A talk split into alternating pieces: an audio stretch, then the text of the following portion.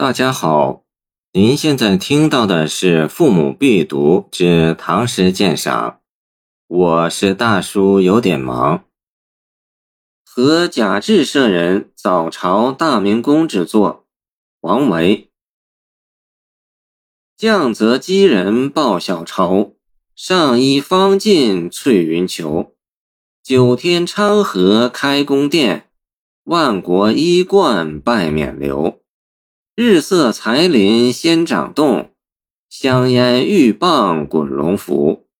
朝罢须裁五色诏，配声归向凤池头。唐代朝中诗人常有唱和之作，一些描写宫苑的优秀作品，景象胜利雄浑，气度雍容，语言典雅，从一个特殊的角度，艺术地展现了大唐气象。唐肃宗乾元元年（公元758年春），中书舍人贾至作《早朝大明宫呈两省辽友诗》，时王维亦为中书舍人，由此合作。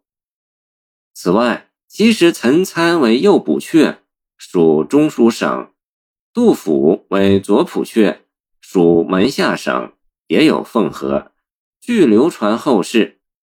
王维该诗享誉极高，全诗描写了大明宫早朝的全过程。首联写一日已始，大明宫中有司按部就班、秩序井然地进行早朝前的准备工作，反映了大唐天子勤政守职、视朝之早的情形。降泽基人本为汉代宫廷中戴着绛色头巾。于黎明前专传击唱以报更的卫士，见东汉英少汉宫仪。此处指大明宫中报更的人。以汉拟唐是王维应制奉和之作常用的手法，本诗亦不止一处用到汉宫事务名称。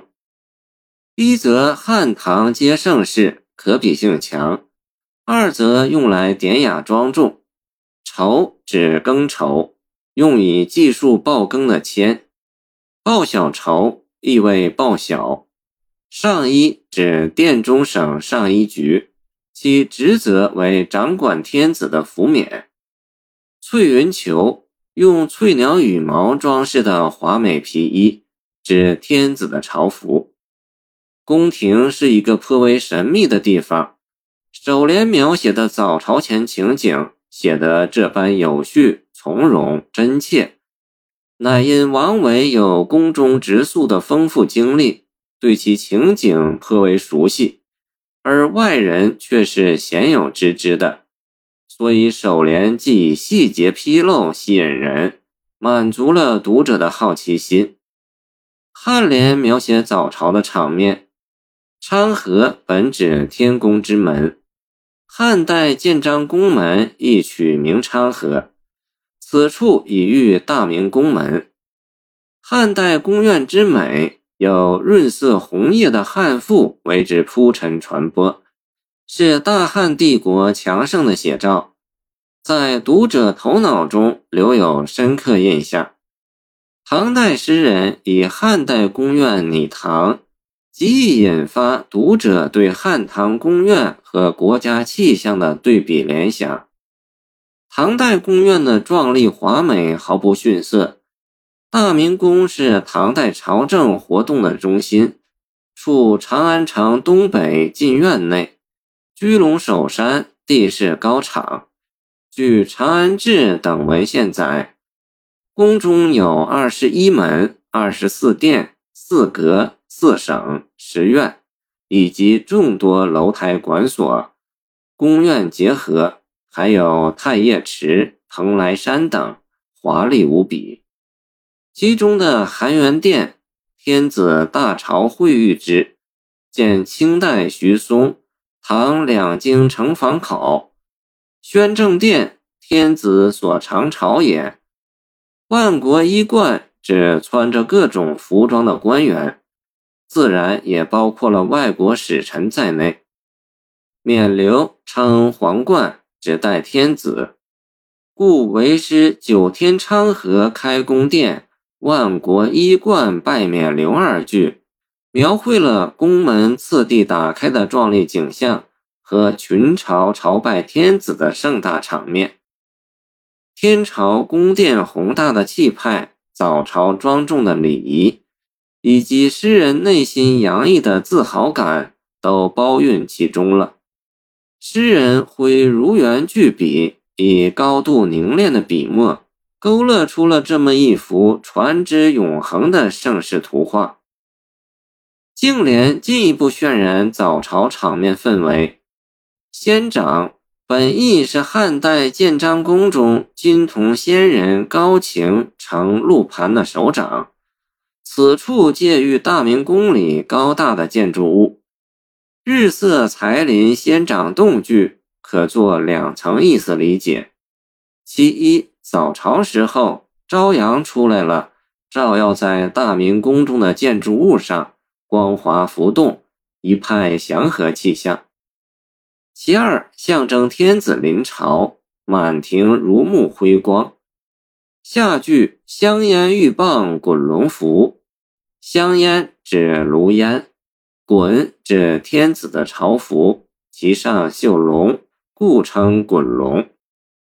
此句同样可做两层意思理解：其一为宫殿里香烟氤氲，依附在滚龙的周围，龙似在云雾里蜿蜒游动；其二象征了君臣的亲和关系。二句写光色，写香烟，形象高华。对早朝气氛起到了效果极佳的渲染烘托作用。末联写早朝的结束，紧扣假设人和诗人自己的直事写来。五色诏指诏书，因用五色纸书之，故称。